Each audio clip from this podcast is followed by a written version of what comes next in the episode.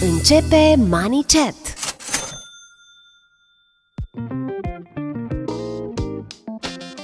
Siguranța locului de muncă și a rutinei de zi cu zi este din ce în ce mai des înlocuită de încercări antreprenoriale.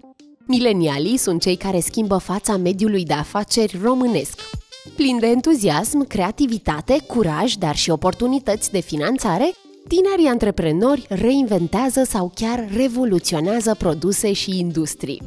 Poate sună incredibil, dar primii antreprenori sunt știuți de acum aproape 20.000 de ani.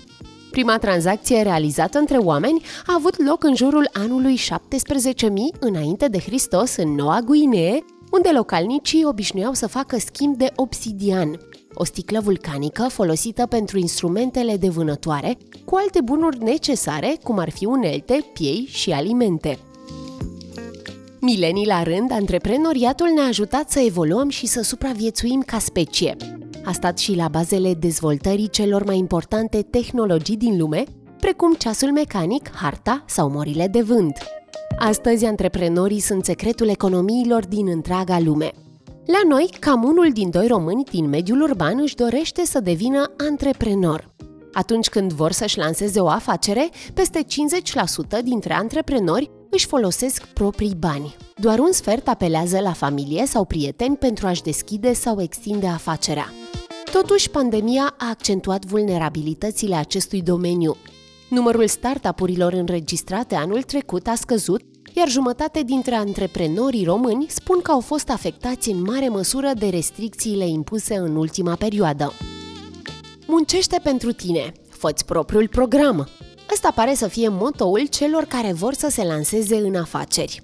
Entuziasmul de la început de a-ți fi propriul șef scade însă odată cu frica tot mai mare de eșec, responsabilitatea față de proprii angajați sau climatul economic. Și nu mai spun că programul de muncă al unui antreprenor nu se încheie niciodată. În ediția de astăzi, la Money Chat, vorbim despre antreprenoriat și de desubturile acestuia. Îl voi avea alături de mine pe Emanuel Mărcuș, un tânăr antreprenor. Specializat în IT, acum 2 ani, Emanuel a pus bazele unei platforme de business management pentru antreprenori. Practic, cu ajutorul unor soluții digitale, îi ajută pe aceștia să-și controleze mai ușor procesele de muncă din companie. Sunt Andreea Remețan, gazda podcastului Money Chat. Iar în episodul de astăzi descoperim ce lecții poate aduce antreprenoriatul în bugetarea proprie. E timpul pentru noi aperitive financiare. Bună, Emanuel! Pentru început aș vrea să te întreb cum a pornit afacerea ta și care a fost momentul în care ai știut că e o idee bună pentru piața din România. Uh, business-ul am început în 2017. Am început ca și o firmă de consultanță. Asta după ce am fost uh, angajat 10 ani într-o firmă de soft, da, care am trecut prin toate etapele ce înseamnă development, uh, management, uh, business și în 2017 mi-am dat seama că am nevoie de o schimbare, am nevoie să, să fac o schimbare din domeniul ăsta de outsourcing sau servicii și să intru în zona de consultanță și de business. Astfel încât așa în 2017 m-am hotărât să mi-am luat inima în dinți și am, și am pornit firma Ristec împreună cu doi colegi. Dar în 2018 am făcut o tranziție spre produs. Compania ta în soluții de IT a fost prima încercare de a deveni antreprenor? Uh, ha, uh, nu știu, întotdeauna am fost o persoană cu inițiativă. Uh, nu pot să zic că uh, și în firma în care lucram am avut inițiativa vis-a-vis de uh, procese, de a veni cu idei, de îmbunătățiri. Uh, cred că mi-a lipsit uh, curajul.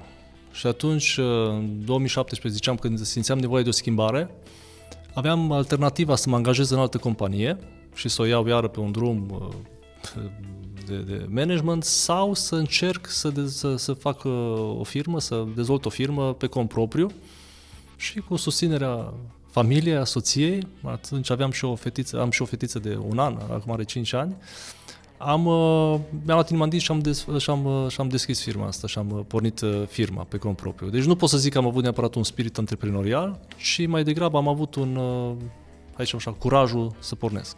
Deci nu e musai să te naști cu spiritul ăsta sau să-l moștenești din familie, poți să-l înveți pe parcurs, asta ne spui? Uh, da, da. Asta zic că sunt foarte mulți oameni cu inițiativă, în companii mă refer. Cred că ce ne trebuie este un pic de curaj. Spune-mi, uh, ce resurse minime sunt necesare pornirii unei afaceri, atât din punct de vedere financiar, dar și uman? Uh, aici sunt două aspecte. Uh, când am pornit firma de consultanță, tot ce aveam nevoie era partea de, aveam nevoie de un client, să zicem. Da? Deci nu aveam parte financiară, hai să zicem că nu aveam nevoie neapărat de un sediu, n-am avut nevoie de un, sau laptopuri, sau, adică fiecare am avut, uh, oricine are un laptop acasă, să zicem, da? Deci ca și investiție inițială au fost niște investiții minime. Ce pot să zic, în schimb, e că ai nevoie de partea asta de, de networking, deci de relații uh, care să aducă unul, două proiecte la început, ca să poți ulterior să dezvolți business-ul. Al doilea aspect, când vorbim de un produs. Așa. Când vorbim de un produs, aici deja vorbim de uh, o investiție. Acolo deja vorbim de o parte financiară care ar trebui, ar fi bine să-ți o asiguri înainte să te apuci de produsul respectiv și măcar un an de zile. Deci aia înseamnă că uh, când lucrăm pe un produs, cel mai mult se lucrează la partea de strategie și buget. Și atunci poți să știi exact, ai nevoie de 50.000 de euro, ai nevoie de 100.000 de euro și ce resurse umane ai nevoie să angajezi. Da? Deci în cazul nostru de designeri, uh, testeri, project manager și așa mai departe. Se spune că primul an de business nu e neapărat profitabil. Tu ai zis că n-ai adus bani de acasă, dar totuși cum a arătat primul an după ce ai tras linie? Arăta foarte bine, în sensul că am, uh, am uh, investit într-un sediu, am crescut echipa la 5 oameni, deci cumva am reușit să facem investiții și în partea de ce înseamnă imaginea companiei, dar da, într-adevăr, toți banii intrau înapoi în firmă. Deci uh, nici n-am dus bani de acasă, dar nici n-am dus, bani, nici n-am dus bani acasă din punctul ăsta de vedere. Și pot să zic că nu-i primul an, cred că sunt primii 2-3 ani, până, pentru că ești într-o perioadă de creștere și acum suntem într-o perioadă de dezvoltare. Noi acum am ajutat deja la 13 angajați uh, și vrem să ne dezvoltăm continuu. Deci uh, e o alegere care o faci. Ce faci cu banii, cu profitul? Investești, te dezvolți sau rămâi la un mic nivel? Da, apropo de bani, spune-mi uh, cum planifici bugetul pentru proiecte și cum gestionezi uh, cash flow-ul companiei. Te ocupi tu personal de treaba asta sau ai angajat uh, persoane specializate care te ajută? La început eu făceam, eu făceam partea asta de, și de cash flow și de bugetare.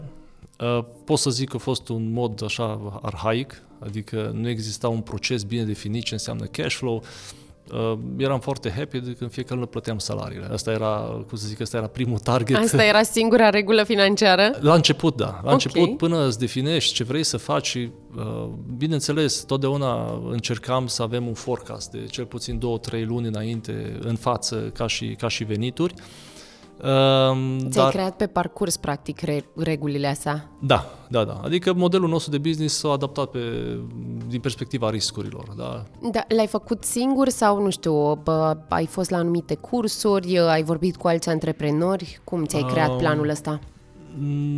Da, eu am urmat, am făcut un, un MBA în, în 2016 la Universitatea Hull din mă rog, Hull University, care da, lucrează cu Universitatea Babeș-Bolyai din Cluj. Uh, pot să zic că am învățat foarte multe chestii din, pe, în acest MBA, dar practica și teoria sunt total diferite. Foarte multe discuții am avut cu antreprenori, într-adevăr, am uh, fost în tot felul de uh, cluburi de antreprenori, uh, cluburi de lectură, cluburi de business um, și foarte multe lucruri și, aici așa, aspecte astea de, de challenge, provocări care le ai la început de, de business, le-am aflat de la, de la ei. Uh, și cum fac și ei, cum procedează și ei. Adică... E ceva anume ce-ți vine în minte? Practic, nu știu, o regulă de aur cu care să pleci la drum. Uh, fa. Ceva de la care nu te abați, nu știu, este, vinde-mi un pont bun. Um, un business trebuie să-l faci cu gândul că la un moment dat trebuie să-l vinzi.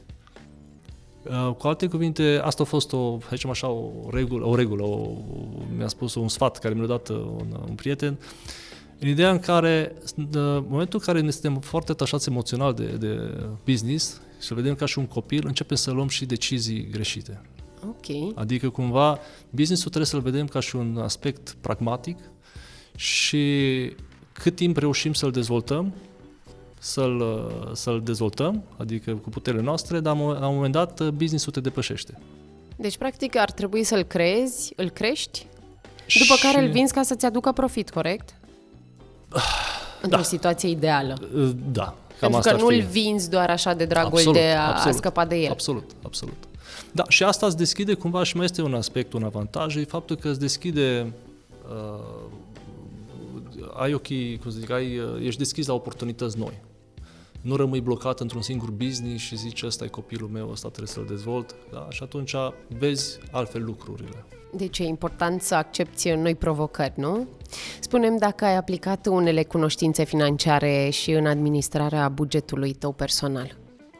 Uh, um, încercăm să mergem pe de asta de bugete lunare. Da? Și în firmă, pentru acum am ajuns la un nivel în care avem niște costuri recurente, să zicem. Adică avem un buget destul de bine definit pe 3-6 luni de zile și atunci nu avem foarte mari sincope sau surprize financiare. Uh, și pe plan personal, exact același lucru încercăm să-l, adică încerc să-l, să-l uh, aplic uh, cu buget lunar, ce înseamnă, avem și toată lumea are credit, toată lumea are o, o, o școli sau grădințe de plătit, avem niște cheltuieli legate de concedii sau de... Uh, și atunci, teoretic, nu avem surprize, să zicem, de la una la alta, să rămânem uh, uh, să zicem așa, uh, strâmtorați financiar. Oarecum să înțeleg că planificați totul, atât bugetul de business cât uh, și pe cel de acasă? În business, da. În business planificăm foarte bine financiar. Uh, avem și niște investitori cu care discutăm continuu, adică avem o discuție uh, lunară legat de forecast, legat de ce se întâmplă, legat de ce vor să fie în următoarele 3-6 luni. Uh, acasă, în schimb, totuși lucrurile trebuie cumva ținute un pic mai, mai light. Adică nu trebuie să fie totul la... nu trebuie să facem management și acasă. Adică deci asta încerc. pe relaxare. Un pic mai relaxare, plus că acolo e soția care gestionează mai mult finanțele, trebuie să recunosc. Da. Spune-mi apropo de business, dacă ai făcut greșeli financiare în gestionarea afacerii pe care acum le regreți? Uh, greșeli, uh, nu știu dacă trece lună în care să nu faci cel puțin două greșeli. Uh, în schimb, uh, să regret nu, nu regret, uh, pentru că cred că regretul vine odată, ce, odată cu, cu riscurile ridicate care și le asumă cineva. Și din punctul ăsta de vedere sunt o persoană destul de ponderată și nu mi-au niște riscuri care să-mi impacteze, adică nu sunt pe 0 sau 1 în sensul că ori tot, ori nimic, Um, și asta cred că e din cauza uh, faptului că noi avem un business strategic. Așa ne place să credem că avem un business strategic, avem niște pași care urmărim și atunci, teoretic, și uh, riscurile la care expunem uh, prin deciziile care luăm sunt destul de limitate. Și atunci nu pot să zic că am regrete. Deci totul e bine gândit. Uh, bine, sau totul, gândit totul e gândit. Totul okay. e gândit, corect. Acum, uh, faptul că am ajuns aici înseamnă că totuși deciziile care le-am luat unele greșite, dar uh, majoritatea au fost bune um, și cele care, din, cele din ce greșim învățăm, cel puțin asta îmi place să, să cred, din ce uh, facem bine, încercăm să facem cât mai mult, uh, să repetăm. Dar, repet, regrete nu. Greșeli, da, am făcut multe. Și la nivel de ce înseamnă investiții, și la nivel de ce înseamnă oamenii, uneori oamenii pe care, cu care am lucrat, pentru că la un moment dat ă, toate deciziile astea generează niște pierderi financiare. Da, spunem cum e pe plan personal. Ai făcut ă, vreo achiziție pe care, dacă ai putea, ai anula-o acum? Hai să zicem că am făcut niște achiziții, gen mi-am luat motor. Așa. Și n-am nici acum permis. Super. Deci ă, dacă ar fi să dacă ar fi să trec, cred că asta ar fi la, la, la eșecuri, dar n-aș putea să zic neapărat că e un regret. E fain să-l vezi, nu? E fain să-l vezi, exact. E fain să-l vezi, dar uh, la un moment dat sper să-mi iau și permisul și atunci... Îți urăm succes. Mulțumesc. Spune-mi, Emanuel, dacă ai un fond de urgență pe care te bazezi în uh, caz de situații neprevăzute. Pe plan personal, da, avem, uh, avem o rezervă. Și a existat întotdeauna sau... Nu. Nu, Cum nu. a apărut ideea asta de fond de urgență? Păi acum, până la vârsta de 30-35 de ani, oamenii investesc în casă, în mașini, în, uh, și atunci normal că nu există fondul ăsta de urgență. Acum, pe măsură ce lucrurile se așează și ajungi la un hai zicem așa, la un nivel de confort, uh, te gândești deja și la, la niște fonduri de urgență, cum ai zis, uh, dar nu exagerăm, în sensul că nu ne luăm de la gură ca să punem bani deoparte, din punctul ăsta de vedere. Pe de altă parte, din perspectiva de business, um, când am pornit firma în 2017, încercam să ajung la un fond de 3, 3 luni de zile de salarii, ceea ce a pus un pic de presiune Mm-hmm. Pentru că la început, de fapt, ar trebui să te gândești mult la dezvoltare și eu mă gândeam mult la partea asta să am trei luni cumva de, să fiu într-o zonă de confort. Acum, când am trecut în zona de produs, lucrurile stau altfel pentru că vorbeam de parte de finanțare. Noi acum avem o finanțare care următoarele șase luni ni s-a acoperite din punctul ăsta de vedere. Și atunci deci nu ai relaxat. nevoie neapărat, uh, nu e neapărat o relaxare, pentru că totuși când cineva vine cu niște bani, un investitor, uh, el vine conform unui plan. Uh-huh. Și tu trebuie să asumi planul respectiv, trebuie să-l monitorizezi, trebuie să asiguri că ești în grafic, uh, dar uh, Partea bună e că îți ia cumva presiunea asta financiară legată de uh, costuri, să zicem așa. E oarecum ca un safety net, nu? E un safety net, da, și, uh, cum zic, uh, faptul că nu, nu ai presiunea asta financiară te ajută să te concentrezi pe ce trebuie să faci. În cazul meu, eu trebuie să mă concentrez pe partea de vânzări, trebuie să mă concentrez pe partea de business, de clienți și atunci uh, nu am uh, focusul ăsta de, uh, sau defocusarea legată de, ok, trebuie să plătim salariile în 15 sau trebuie să avem niște cheltuieli care încă nu le acoperim și așa mai departe. Ți-a luat niște lucruri din uh, spate, practic. Da. Uh, Emanuel, tu ești un antreprenor care are un uh, business în zona de tehnologie și digitalizare. Spune-mi uh, cum îți monitorizezi bugetul? Folosești aplicații mobile dedicate sau uh, iei o pauză de la tehnologie și folosești agenda și pix? În relația cu clienții folosesc doar pixul și foaia deci, din punctul ăsta de vedere, sunt o persoană care uh, foarte vizual și atunci orice vor, dacă vorbim de procese, foarte mult e uh, partea asta de desen.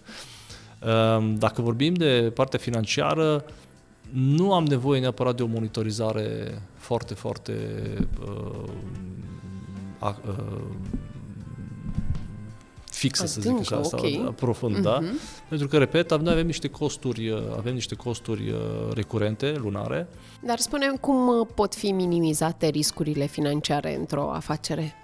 Pe produs, acum că asta e focusul, uh, riscurile, sau cred că și în general, e o bugetare foarte, foarte uh, amănunțită uh, pe o perioadă de cel puțin șase luni, un an de zile. Și pe asta cine o face? Cu cine o realizezi?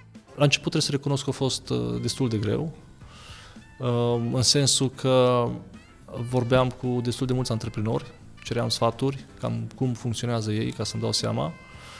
Um, primul an ziceam că a fost destul de, de greu, adică nu a fost uh, în zona de serviciu un pic altfel, pe partea asta de, de riscuri. Um, dar asta ar fi, asta ar fi, cred că, cel mai mare cel mai mare uh, avantaj, să zicem, dacă folosești un, uh, o, o planificare bugetară, faptul că reduci la minim riscurile și știi exact care ți nevoia, știi exact ce acțiuni trebuie să faci, uh, în ce direcție trebuie să mergi ca și clienți, ca și business, ca și proiecte și no, totul depinde de ce îți dorești să faci. Revenind la business, uh, foarte mulți oameni au tot felul de idei, dar le lipsește curajul de cele mai multe ori uneori banii sau concentrarea, spunem ce sfaturi ai da unui tânăr care are o idee de business. Cum să pornească? O la mână, dacă e angajat, sfatul meu ar fi să-și dea demisia. What? De ce? Eu în 2007 uh, am pornit împreună cu doi colegi, uh, când eram angajați, și am pornit să facem și noi o firmă. Și după șase luni de zile, pot să zic că a fost un burnout din ăla din cauza faptului că uh, una la mână nu reușești să te deconectezi de, de muncă și doi la mână, dacă e o idee în care chiar crezi, uh, ai nevoie să te focusezi total pe businessul respectiv. Altfel e ca și un hobby. Da, dar mulți spun că în același timp jobul îți plătește facturile. Ori dacă ești jobless, cum ai putea să îți dezvolți ideea de business? Aici deja intrăm în zona financiară, uh-huh. adică modul în care îți găsești, uh, modul în care îți găsești uh, partea de investiții, să zicem, da? Și atunci uh, un tânăr antreprenor trebuie să fie foarte deschis spre asociere. Um, adică, de exemplu, noi în, în Rebit, în produsul nostru de, de management, avem, avem trei, trei investitori care au, toți sunt din rândul clienților. Și sunt clienți care au crezut în produsul nostru și au investit în el. De ce zic uh, partea asta de focus? Pentru că trebuie să, e ca și cum îi da un, un, un, uh, e ca și cum îi dai uh, o șansă adevărată businessului. Adică un business poți să-l validezi în trei luni de zile dacă îi sau nu îi uh, ce trebuie. Dar pentru asta înseamnă că focusul tot trebuie să fie acolo. Ai nevoie de validare din piață, ai nevoie să vorbești cu antreprenori din același domeniu, ai nevoie să cauți finanțare, ai nevoie să cauți resurse umane, să vezi despre ce e vorba. Bun, nu zice nimeni să-ți dai demisia înainte să te hotărăști. Deci dacă ai doar o idee, atunci sunt niște pași care poți să-i faci cât ești timp încă, încă angajat. Repet, gen să discuți cu 10-15 antreprenori, să ceri feedback-uri, uh, să vorbești, nu știu, la bănci sau la investitori, să vezi o validare cumva în piață. Uh, un alt aspect foarte important e, uh, cred că un antreprenor tânăr trebuie să aibă un mentor. Și trebuie să aibă un mentor pe care să-l aducă lângă el în firmă. Să fie să-i dea acțiuni, fie să uh, Uh, pentru că acum în România sunt foarte mulți antreprenori și din experiența mea, când am pornit firma, lumea e foarte deschisă, adică antreprenorii. În ce sens? Uh, foarte deschisă să-și împărtășească experiența, să îți dea un feedback, să te ajute, dar nu neapărat financiar, dar dacă vorbim de un antreprenor care are deja o firmă de 4-5 ani, deja putem să zicem că e o firmă de succes. Face diferența, nu-i așa? Mi-aș fi dorit să, să, mă, să-mi zică și mie cineva lucrurile astea, Uh, eu zic că da, eu zic că face diferență. Apropo, se vorbește tot mai mult despre importanța educației financiare. Spunem cum crezi că ar putea fi ea îmbunătățită pentru a veni în sprijinul antreprenorilor? Um, aici cred că sunt două aspecte. Unul, uh, povesteam de faptul că pentru antreprenorii e destul de greu să facă partea de planificare bugetară, adică chiar dacă mergi la cursuri, e, practica e cumva diferită față de, de teorie. Ehm, în al doilea rând, ehm, într-o companie, ehm, ce am observat noi din experiența cu sute de companii cu care am interacționat, partea de middle management. Partea de middle management, la companii mici și mijlocii vorbesc acum, sunt oameni foarte tehnici. Dacă vorbim de instalații electrice, sunt foarte buni instalatori, dacă sau ingineri, dacă vorbim de instalații electrice, de sanitare. Uh, problema e că uh, middle managementul nu au experiență managerială financiară și atunci toată presiunea cade pe, pe antreprenor și aici se generează o, să zicem așa, o, o, un risc uh, financiar în momentul în care totul este la tine în cap, ca și, și antreprenor. Și uh, ideea ar fi să poți să delegi. Să poți să delegi și partea financiară când vorbim de proiecte sau vorbim de... Uh, și atunci astea ar fi cele două aspecte. Deci educația financiară uh, vis-a-vis de ce înseamnă planificare și strategie și, uh, doi, uh, cursuri de management pentru al doilea nivel de management din companie.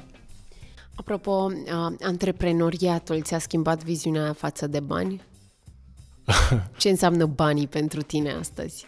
Banii, uh, din perspectiva financiară, din perspectiva personală, uh, hai să zicem așa că pretențiile mele au scăzut vis-a-vis de uh, nevoi. Da? Mi-am dat seama că, de fapt, nevoile noastre sunt mult mai, mult mai simple sau mult mai reduse decât avem noi impresia. Și asta am învățat în momentul în care am plecat dintr-o poziție top management și un salar foarte bun și am intrat în zona antreprenorială și am văzut că calitatea vieții rămâne aceeași, Ehm, chiar dacă sunt bani mai puțin, să zic așa. Ehm, din punct de vedere al, uh, al business-ului, uh, orice ban îl văd ca și uh, o valoare. Adică, cu alte cuvinte, dacă ai un leu, trebuie să găsești modalitatea să-l transformi în doi. Uh-huh. Deci nu, uh, nu mai vorbim de sume. Poate să fie un leu, poate să fie 10.000 de lei sau poate să fie 100.000 de lei. Ideea e ce faci cu ei astfel încât să poți, să le, să poți să-i transformi în valoare. Valoare înseamnă, dacă vorbim de un produs, uh, vorbim de uh, valoare clienților, care automat, crescând valoarea clienților, crești și valoarea produsului. Deci acasă tu ți-ai dat seama că poți să faci mai mult cu mai puțin sau că nu mai ai nevoie de atât de multe lucruri, exact. nu? Da. Iar în business îți dorești să aduci profit în orice situație? Uh, profit, nu e vorba de profit, e vorba de valoare. Uh-huh. Deci acum dacă vorbim de exemplu de Rabbit, toți banii care investim noi îi, îi, îi investim în perspectiva de a crește valoarea companiei și să atragem alți investitori în firmă uh, cu sume mai mari, să ne putem dezvolta. Deci asta e, asta e ideea noastră, de, adică viziunea mea vis-a-vis de bani. Emanuel, spune-mi uh, ce lecții financiare ai învățat de la părinți? Fuh, de la părinți? Uh, nu pot să zic că am avut discuții financiare. Uh, dar, în schimb, uh, părinții, părinții mei, și sora mea, și sora mea este tot antreprenor, de 15 ani are o firmă de, de design și, amenajer, și amenajări. Uh, cred că amândoi ce am luat e ideea de, de responsabilizare, ce înseamnă banii, ce înseamnă limitele la care te poți uh, întinde financiar, adică să nu-ți asumi niște riscuri care ulterior nu le poți uh, acoperi. acoperi. Uh, și doi, independența financiară. Adică în facultate mi-am dorit mașină, mama mea m-a susținut și am plecat în state ca și cu programul pentru studenți ca să-mi iau mașină.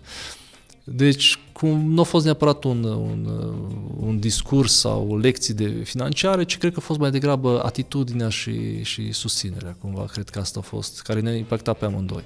Deci nu e neapărat să înveți educație financiară în familie, poți să câștigi o experiență în viață, corect? Trebuie corect. doar să ai ochii deschiși? Uh, da, da, adică ca și părinți, uh, cred că asta trebuie să ne, nu neapărat să ne educăm uh, copiii valoarea banilor, ci să-i responsabilizăm din perspectiva nevoilor. Cum faci tu asta când vine vorba de copilul tău? Ok, înțeleg, e mititică, are 5 da, ani, spuneai? Da, da, da. Dar uh, ai câteva lecții așa în minte, nu știu, ce ai vrea să-i transmiți, câteva lecții financiare pentru viitor?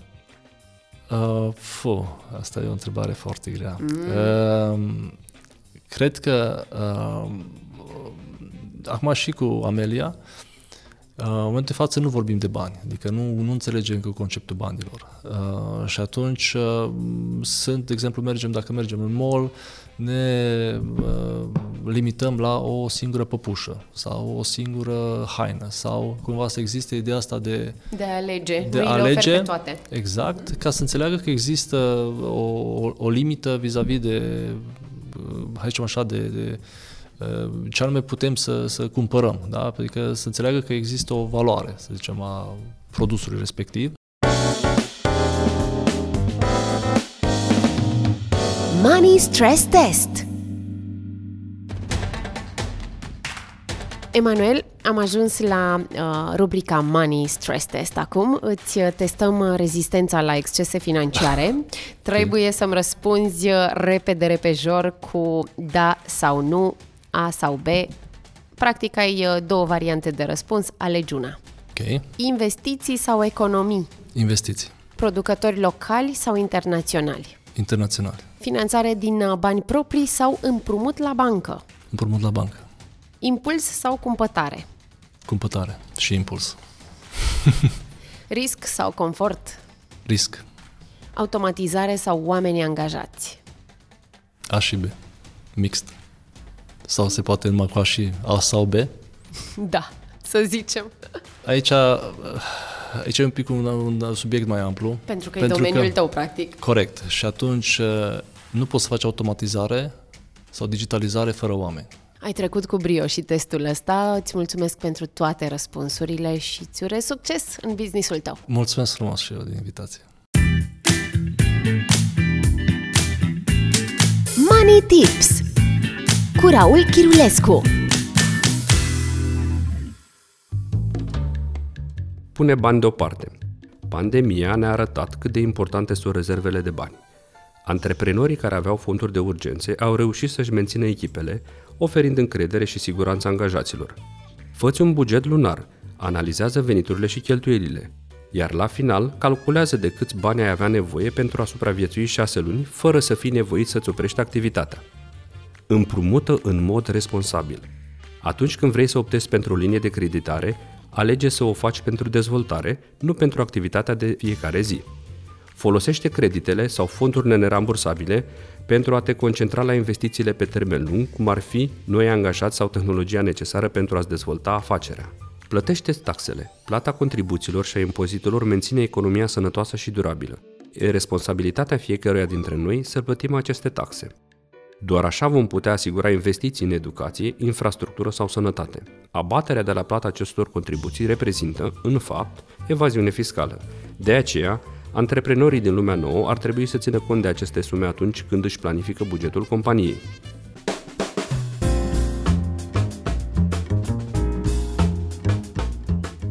În antreprenoriat e nevoie de cunoștințe și dorință de a reuși. Însă rețeta vine la pachet și cu lecții importante ce pot fi aplicate și în alte zone din viață. Bugetul și finanțele personale au nevoie de gândire sănătoasă și organizare. Sper că experiența lui Emanuel va inspira și pe voi. Eu deja mă gândesc cum să dau viață unei idei care nu-mi dă pace de ceva vreme. Pentru mai multă inspirație și aperitive financiare, vă invit pe moneybistro.ro. Până data viitoare, pentru sănătatea voastră financiară, evitați excesele oricare ar fi ele.